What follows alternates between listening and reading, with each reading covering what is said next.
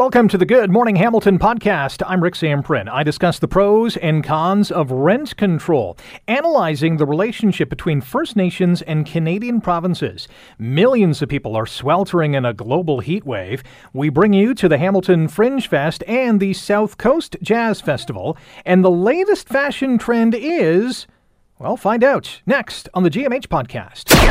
This is the Good Morning Hamilton podcast on 900 CHML. Soaring rental rates have not only been in the news of late, but they are also a troubling reality for millions of Canadians, including many here in Hamilton. The average rent for a one bedroom unit in Hamilton, as we found out well, a couple of weeks ago, $1,870 a month. That's 15% higher compared to last year at this time. About $300 more this year compared to last year. If you're looking at a two bedroom apartment in the city, that price has jumped 12% to nearly $2,300. And yesterday we learned here on the show that the hourly wage needed to afford an apartment in Hamilton is way more than the minimum wage. So the question is is expanding rent control the right answer? Dr. Mike Moffatt is an assistant professor of business, economics, and public policy at the Ivey School of Business at Western University and joins us on Good Morning Hamilton. Uh, let's start with the basics. How does rent control work? Well, let's uh, look here in Ontario. If you uh, rent a uh, an apartment building uh, that was, or an apartment unit in a building that was built before 2018, um, the uh, federal uh, the provincial government sets a limit of how much your rent can go up each year. It's somewhat tied to inflation. So here in ontario uh, if you stay in your building your rent can only go up two and a half percent per year. Again as long as you're in a building built before 2018 which is about like 98% of, of rental units. Now one of the issues is that when a tenant leaves that rent can go up. The landlord can rent or can hike the rent, which has led to a lot of rent evictions, which is a big problem. It, it, absolutely is, and it's one of the sort of downsides to rent control is that it leaves so many other options uh, for renters. So I'll give one example. A friend of mine here, I, am in Ottawa right now. Uh, she is in a building that was built in the 1930s. Uh, she's been there for for 10 years she just got a note from from her landlord saying, "Sorry, my uh, my 25 year old daughter uh, needs this unit, so you're going to have to move out uh, at, at, the end of the month." And unfortunately, there's not much uh, my friend can do about it. So it's it's really unfortunate that uh, we have this situation where you know the landlords do have the option of uh, you know displacing tenants and then bringing tenants back, new tenants in at much higher prices. Given that example, is it fair to say that landlords have a little too much power?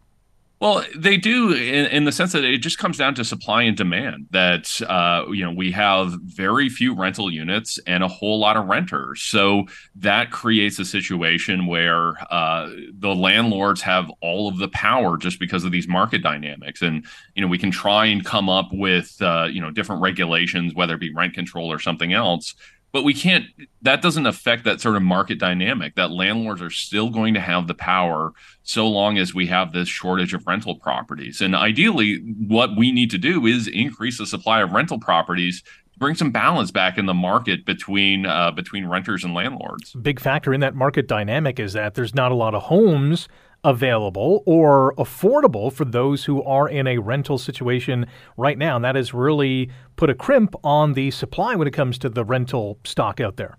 Yeah, absolutely. So if you look at the the demand for rental properties, it's essentially coming from uh, two places. That the first, our population is growing. Uh, we we've had increases in the number of international students, temporary foreign workers, all of which rent. So we have this big increase in the number of people who rent, but also on people who've been here a while. Uh, you know, these higher interest rates have basically made it impossible for them to buy ownership property. So people are staying in their rentals longer because they have nowhere else to go. So absolutely, we're seeing these big, big increases in the demand uh, for rental units, not much increase in the supply. We're talking about rent control with Dr. Mike Moffatt, Assistant Professor of Business, Economics, and Public Policy at the Ivey School of Business at Western University. And you're listening to Good Morning Hamilton on 900 CHML. There's two sides to this coin. We have supporters of rent control who say this is needed because it prevents price gouging. Developers, on the other hand, say it doesn't lead to any new construction. Are both true? Well, I, I, think there is some some truth to both. Yeah, that that absolutely we need to have protection for renters. I mean, absolutely no question about about that. Unfortunately, just rent control by itself doesn't provide that much protection for renters because again, you can uh, you can evict tenants for all kinds of reasons, saying, okay, you're going to renovate the unit, or that you have a child or a parent that's going to move in there, or, or so on. So landlords still have all, even with rent control, landlords still have all kinds of tools to to get increased rents. But as well, that the more sort of regulations uh, you put on uh, the rental market, that does cause uh, developers to say, well, I- instead of this new apartment building, instead of me renting it out, why don't I just sell the units as condos and kind of wash my hands of this and I don't have to worry about all of these rules?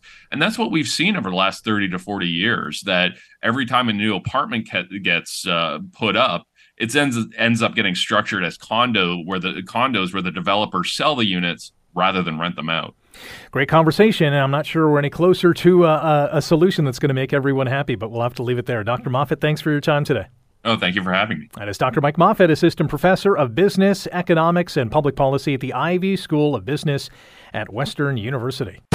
You're listening to the Good Morning Hamilton podcast from 900 CHML. Uh, a new report out is outlining how relations between First Nations and provinces here in Canada are impacted by conceptions of sovereignty and diplomacy. When we think about Indigenous peoples, we, I think we instantly think of you know, what is the federal government doing to help Indigenous people? How are they? How are they? What is the relationship like? We don't really think about the provincial relationship that we have with Indigenous peoples. Liam Midzain is an assistant professor in the Department of Political Science at Brock University and joins us now on Good Morning Hamilton. Liam, good morning. How are you? Excellent. How are you doing? I'm I'm fantastic. So this new report that you co-authored has been published by the Center of Excellence on Canadian Federation at the Institute of Research on Public Policy, and yes. you you examined the relationship between Indigenous peoples and provincial governments. Why why focus on that? So uh, when me and my co-authors uh, were looking out at the landscape, just as your intro kind of alluded to, we noticed that all a lot of the media attention and really a lot of the scholarly attention focuses on uh, the federal government's role. And like look that makes a certain degree of sense right? Because what the uh, constitution does is it sets uh, indians and lands uh, lands um, reserved for indians under federal control. And so we tend to think like that is that's that. It's the federal government's relationship with First Nations. It's the federal crown um, in our in our language. But when you really dig into things, it's actually the provinces that have uh, numerous, potentially more, certainly hundreds, if not thousands, of interactions on a policy level with First Nations. So how so? Um, and it's, it's only First Nations that we look at, and it, so that's not even including Inuit or uh, Métis. So what's happening at the provincial level that has a greater impact of what the federal government can do? So there's a few things. Um, one of the things we don't really look at, but is really important, is urban Indigenous peoples, and that's actually the majority of Indigenous peoples across the country. And so, like that is a that is a huge area. But really, when we start thinking about it, it's questions like resource development.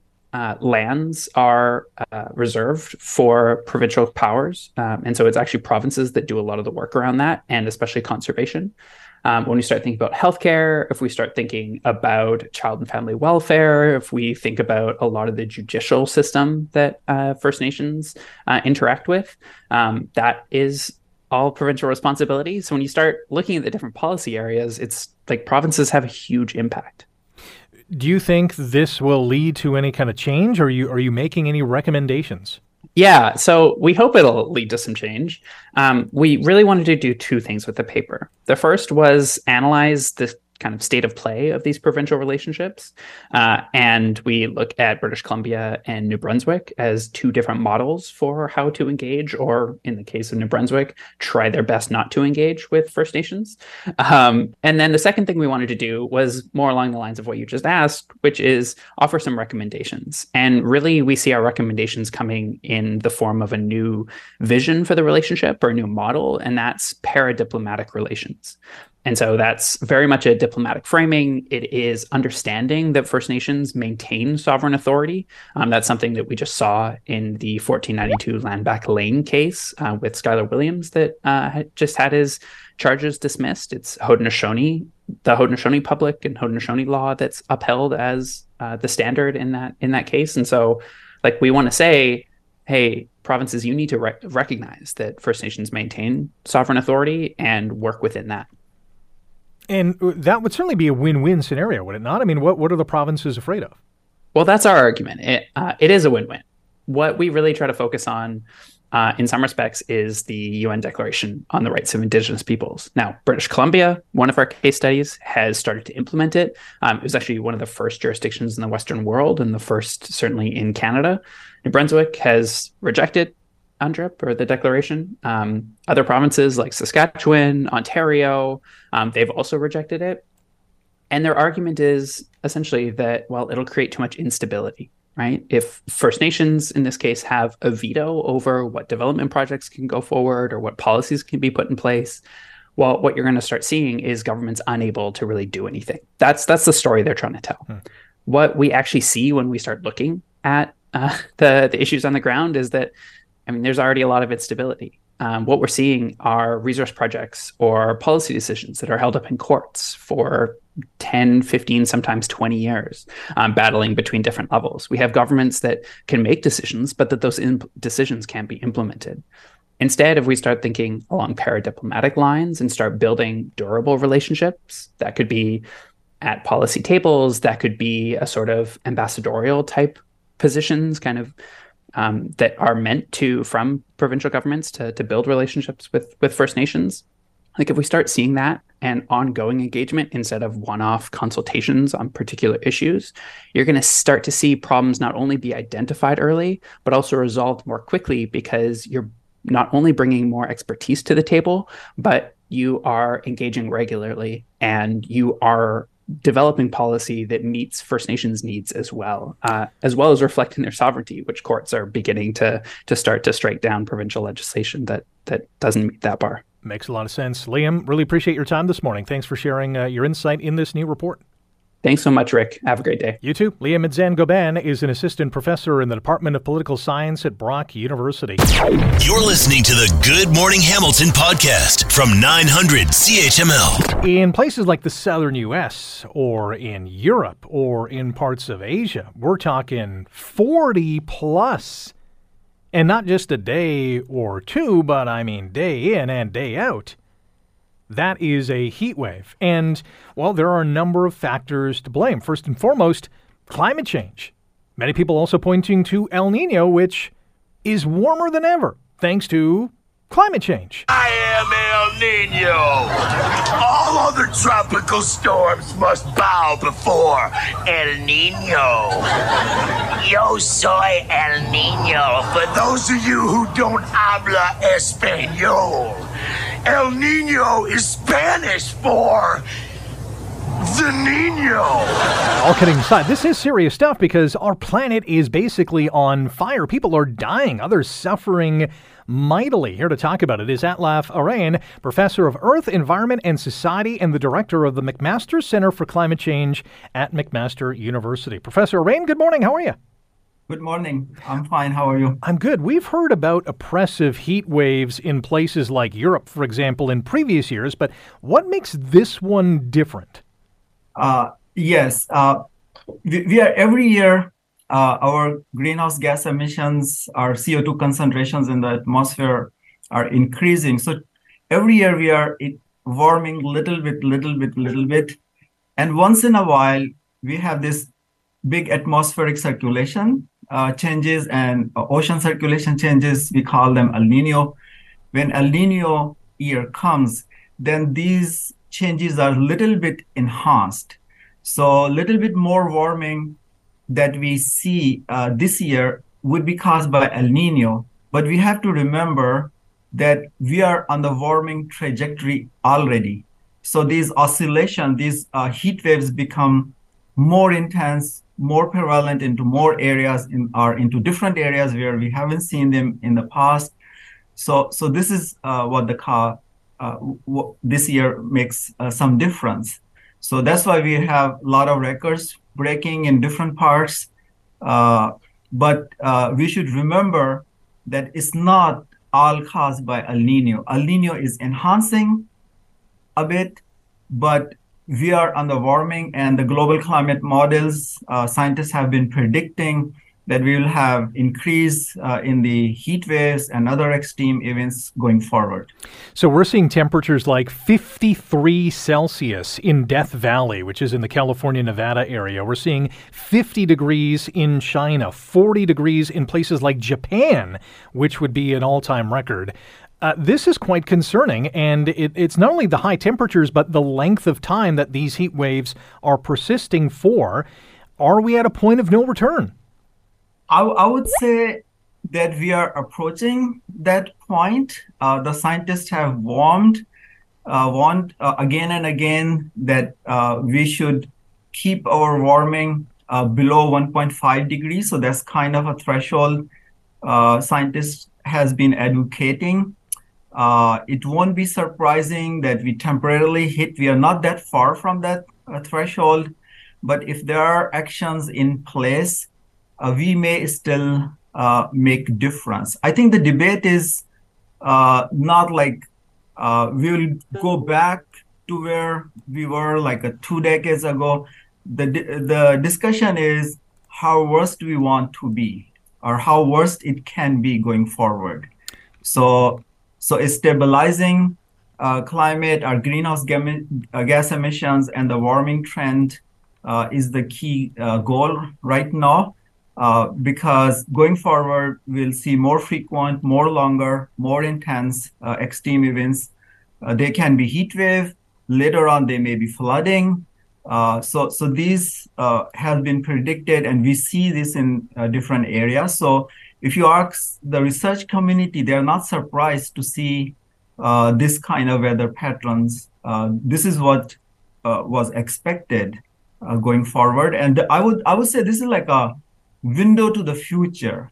So in Hamilton area, so we see like a four or five days heat waves. What about in 20 years, this becomes 20 uh, heat waves? Yikes, that would be very so, concerning. Professor Rain, we'll, we'll have to leave it there. Thanks for your time this morning. Thank you very much. Altaf Arain is a professor of Earth, Environment, and Society and the director of the McMaster Center for Climate Change at McMaster University. 20 day heat waves? No thanks. You're listening to the Good Morning Hamilton podcast from 900 CHML. We have some exciting news to share with you because Fringe Fest is back, and here to talk about it is Rose Hopkins, associate producer of Hamilton Fringe Festival in studio. Good morning. Thanks for coming in. Good morning. Thank you so much for having me. So things are underway. Yes. It, yeah, we had our kickoff event last night at our outdoor Fringe Club stage uh, just outside Theater Aquarius. Mm-hmm. So the artists are here, they're ready, we're excited, super excited to get going. Is there some anxiousness? Is it like uh, they can't wait to perform or are they kind of worried? What are some of the emotions? I think like all all of the above. Yeah. Some of our artists call this time of year Fringe Miss, so it's a really great opportunity opportunity for them to come together as a community. So seeing everyone meet each other last night was really exciting. So I think they're excited, but of course, you know, always a little nerve wracking. Yeah. So, what are some of the things that uh, our listeners can see and do at Fringe Fest this year?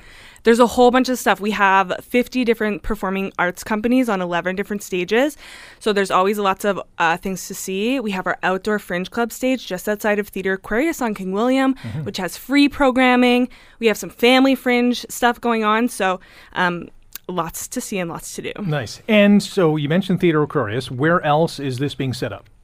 Yeah, we have the, the Zoetic on the Mountain, Players Guild on Queen Street, the Westdale Cinema, the Staircase, uh, and so many more that I'm sure I'm forgetting.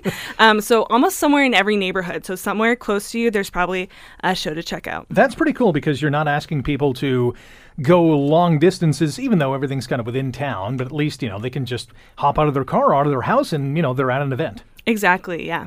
Uh, you can go online for all the details at hftco.ca. Talk about bringing all these productions and people together who have a lot of different ideas and they have great shows and some maybe testing something new for the first time. Uh, there's a lot that goes into this. Absolutely, yeah. So the Fringe Festival is actually a movement of festivals that take place all over the globe.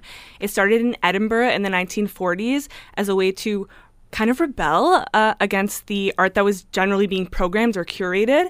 So the Fringe Festival is by a lottery system, so any almost anyone can enter and hope to get in.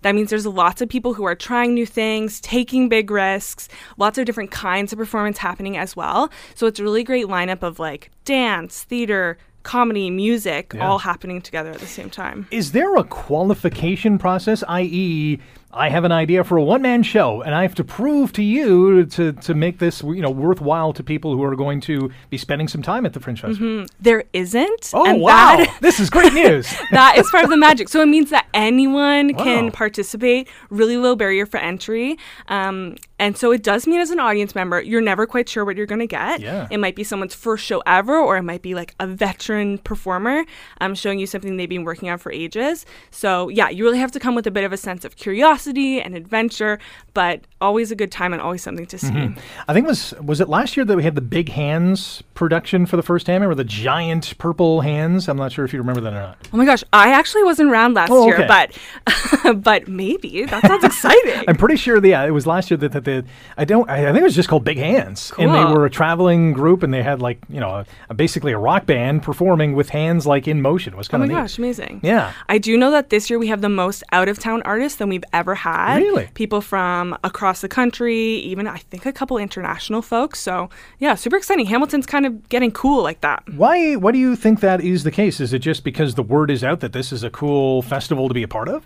Yeah, I think that also as like post pandemic, as people are starting to venture out a little more, um, people have like missed visiting other fringes uh, and getting to connect with those different communities. So maybe that's That why. could be it, yeah. Rose Hop- Hopkins is our guest. Uh, Rose is an associate producer at the Hamilton Fringe Festival. Uh, you're listening to Good Morning Hamilton on 900 CHML. Thanks again for coming in studio. Thank you always you. get a nice vibe when you know guests are in studio to to, to feel and, and see what they're doing. When it comes to tickets, what's the price point? Uh, for our regular shows that are full length, so 60 or 90 minutes, tickets are $12. Mm-hmm. Okay. Um, and there's a couple fees online that you're asked to pay as well. And then we also have a short mini series. Those shows are like 20 minutes, and those are $8. Wow. Plus a ton of free programming at our Outdoor Fringe Club stage. That is so affordable. Like for a family of four, you go to the movie theater, you're spending a lot more than 12 bucks a pop. Exactly. You're spending that on popcorn. yes, and all the money that you pay for tickets goes right back to the artist that you're seeing. So it's a great way. Support the artist, Yeah. get some accessible theater going. Amazing. That's a, obviously a win-win. I think last year as well, and this is probably a common occurrence at Fringe, is that audience participation for some shows, not all of them, is is greatly encouraged because it makes the show work in that way. Are we going to see a lot mm-hmm. of that? I it will definitely depend on the show, but Okay. I know as an art, as having performed in the uh, festival as well, just getting that feedback is so exciting Yeah. to hear the audience responding, whether it's like through laughter or um, you know poignant silence. uh, yeah, always super great to be there with the audience as well. Okay. So as an associate producer, are you more excited in that role or when you were actually part of a production? Because you don't have as much control now, right? That's so true. Yeah. That's so true. I really love being wearing both hats. One of the themes of our festival this year is like how our producers and our artists wear so many hats. Right. I think the Fringe Festival is also such a great uh, spot for artists to learn some of those producing administrative skills. That's something where I started. So I love I love being in both worlds. It's really really great. Sounds like a lot of fun, and it sounds like Fringe Festival will be fun as well. Check out uh, all the locations in town. And uh, Rose, thanks for your time today. Thank you. That is Rose Hopkins, associate producer of Hamilton Fringe Festival. You're listening to the Good Morning Hamilton podcast from 900 CHML. It is being called one of the top international festivals to watch. That's according to the Wall Street Journal. It is the 10th annual South Coast Jazz Festival, and Brantford and Port Dover are going to play host to it from August 11th to the 13th. Here to tell us all about it is Julianne Kochi, founding director of the South Coast Jazz Festival, who joins us now on Good Morning Hamilton. Julianne, good morning. How are you? Good morning. So, how has this become, as the Wall Street Journal puts it, one of the top international festivals to watch? What are you doing right? well, that's a great way to start. Thank you. um, you know what? It's it's been really really interesting. You know, when I first started, I thought, well, I created this, so this is what's going to happen. Therefore, because I made it and I'm working so hard, so this is the way it's going to be. and then you end up, you know, a few years in understanding that you know things just happen things evolve and then you just fasten your seatbelt and you go along for the ride so I, I, you know i just work super super hard really way too hard and hope that it adds up to something. And i think a lot of the turning point the pivot point was um, during covid. I mean we started off right out of the gate. We were in um, uh, some wineries and stuff and then we sold out with holly cole in 2015 at the port dover arena. And, you know, we've had like great artists like David Sanborn and Jane Bunnett and Maqueque and just all sorts of, you know, Juno, Grammy, Order of Canada, Walk of Fame artists. We've just really lucked out as far as being able to get that prestige right off the bat. But it was really COVID. Um, where I turned the TV, uh, I turned the the whole entire festival into a TV show, and everything was closed and everyone was available. So we just got some funding in 2020. And so that happened. And then 2021, we got the Digital Now grant made a couple of TV shows, and now it's uh, one of them has been put on Stingray, the Jazz Channel, and that is like international all over the world for like the next five years. So now we're doing it again because we just got Ontario Trillium Foundation and Ontario Creates, and we're we're shooting again. So we have a live show. So when you come to the show, you're part of a live theater audience recording as well. This year's festival is the 10th annual, so number one, happy anniversary. But I also understand you're going to be focused, or at least part of it is going to be focused on 10 decades of music. So talk a little bit about that. Yes. So we had a whole series of different kinds of artists, and we wanted to bring back some of our favorites. And like I said, you put on your seatbelt, you fasten for the ride. Um, so, you know, the way it's turned out is that we've got basically like a journey from the 30s um, until now, starting off with Alex Pangman. Um, she's Canada's sweetheart of swing and um, then we we go through to the 80s with um, mark holmes and platinum blonde and he's got a jazz club now in toronto jean darlene. So he's actually going to be singing a lot of stuff including of course hits from platinum blonde. Nice. we, we have to have those right? Yeah. And um, we've got mark kelso in the jazz exiles. Um, uh, they've been up for a couple of junos as well. International uh, pianist and um, songwriter uh, charu suri. She's coming and she's doing really interesting stuff here. This this woman, I wouldn't be surprised if she wins a Grammy. I'm so thrilled to have her actually coming.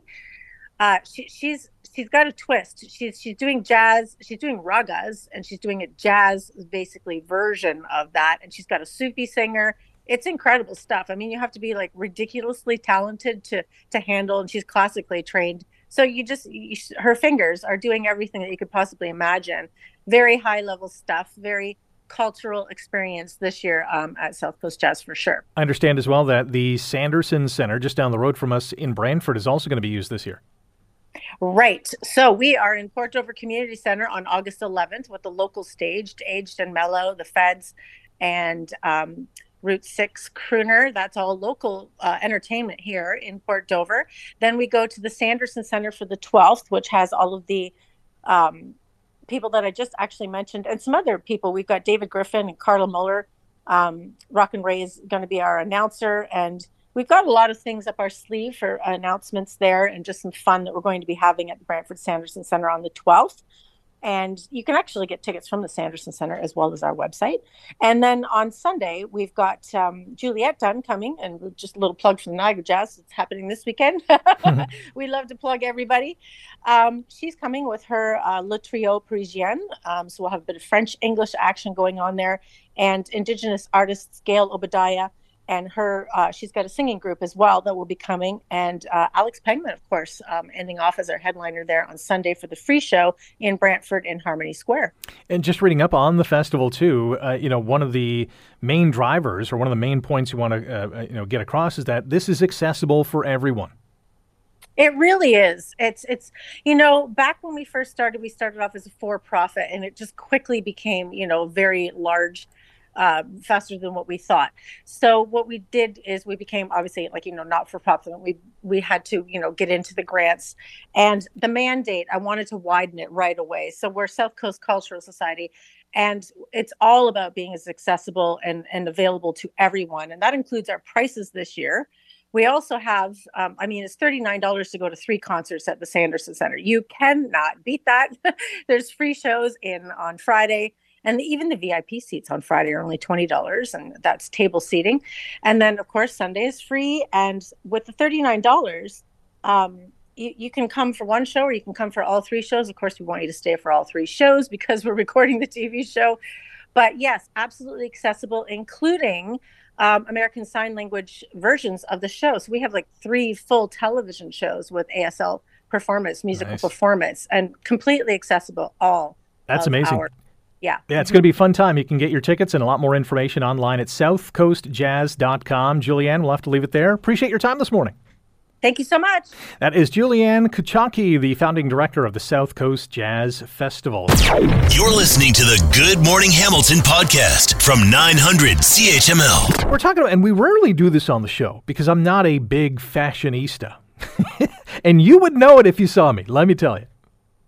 I'm not up on the latest fashion trends, but I had I simply had to talk about the latest one on the show today because it's one of those when you when you look at the pictures and you think about what is going on, you're thinking, really? This is what we're doing now? So if you want to keep up with the latest fashion trend, the hottest trend right now, put on your pair of pants or, or shorts if you're going to wear those today. You're okay in doing that. You're still you're still trendy. You're still fashionable. But you're not only going to pull them on, you're going to unbutton that top button. And then after you unbutton that top button, you are going to fold the belt line over to create a cuff. And while you're at it, might as well take a selfie. That's right, people are unbuttoning their jeans or pants on purpose for the sake of fashion and then undoing that top button and folding that belt line, if you will, over.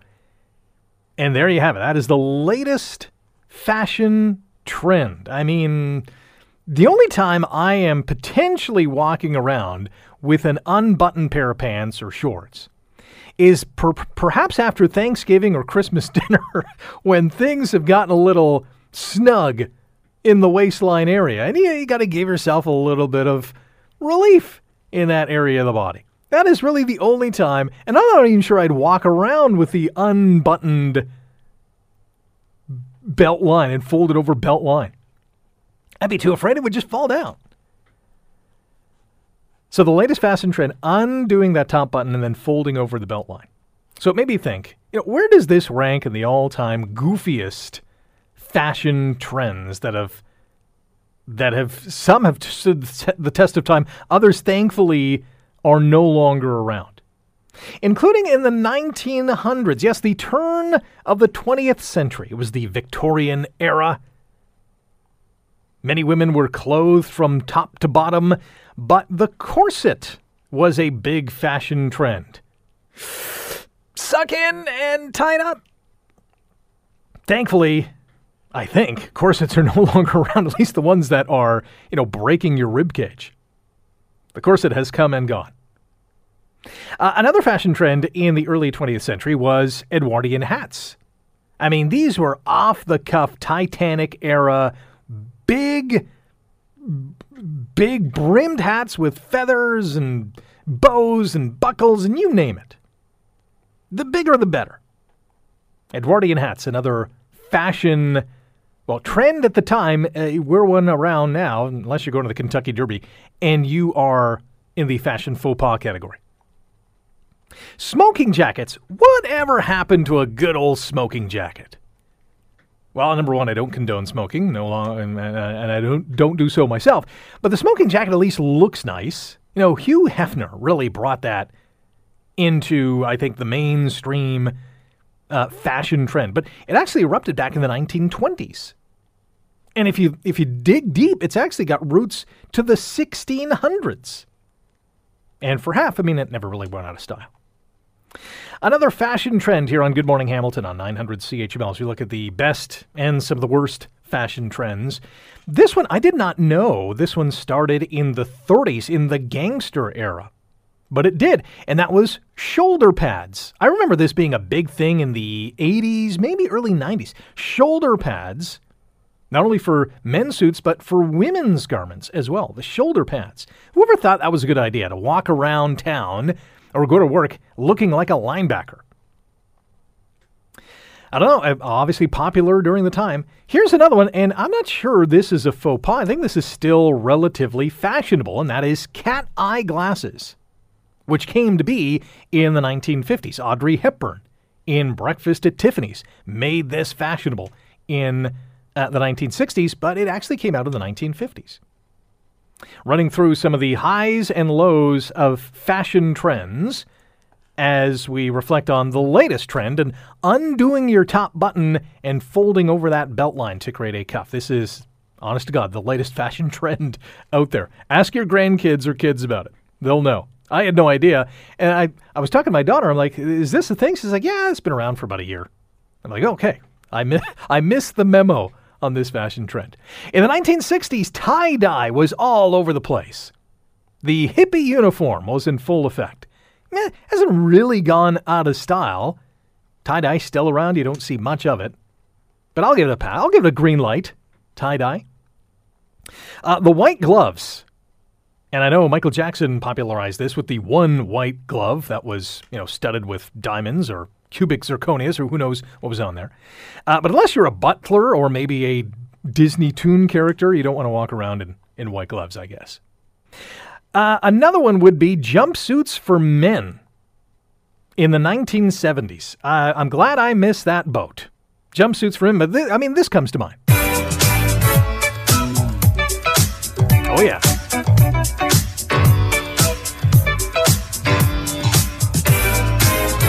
Put on that full length tuxedo onesie, bell bottoms and all. Oh, you are good to go. Which also brings me to wide collared shirts of the 70s. I was watching, I think it was the Oscars earlier this year, and one of the presenters had a wide collar, and I mean a wide collared shirt. It was so wide, as he was walking down the road, he had wide load on the back of his shirt because it was uh, that wide. Uh, platform shoes. Hey, I'm a big Kiss fan. I love their platform shoes. And it was decorated with other things as well. And here's another one the Canadian tuxedo. No, no, no, this cannot be a fashion faux pas. The Canadian tuxedo, jean jacket, jeans, heck, put on a jean shirt. That's two thumbs up. Two thumbs up. Uh, leg warmers, MC Hammer pants, the saggy pants, uh, t shirts over long sleeve shirts. No, all thumbs down. All thumbs down. So there's some of the uh, latest, or one of the latest fashion trends I wouldn't recommend it. Unless, again, it's Thanksgiving dinner and you want to experience some relief. Thanks for listening to the Good Morning Hamilton podcast. You can listen to the show live weekday mornings from 5:30 to 9 on 900 CHML and online at 900CHML.com. The Good Morning Hamilton podcast is available on Apple Podcast, Google Podcast, and wherever you get your favorite podcast. I'm Rick Zamperin. Thanks again for listening, and don't forget to subscribe to the podcast. It's free, so you never miss an episode, and make sure you rate and review.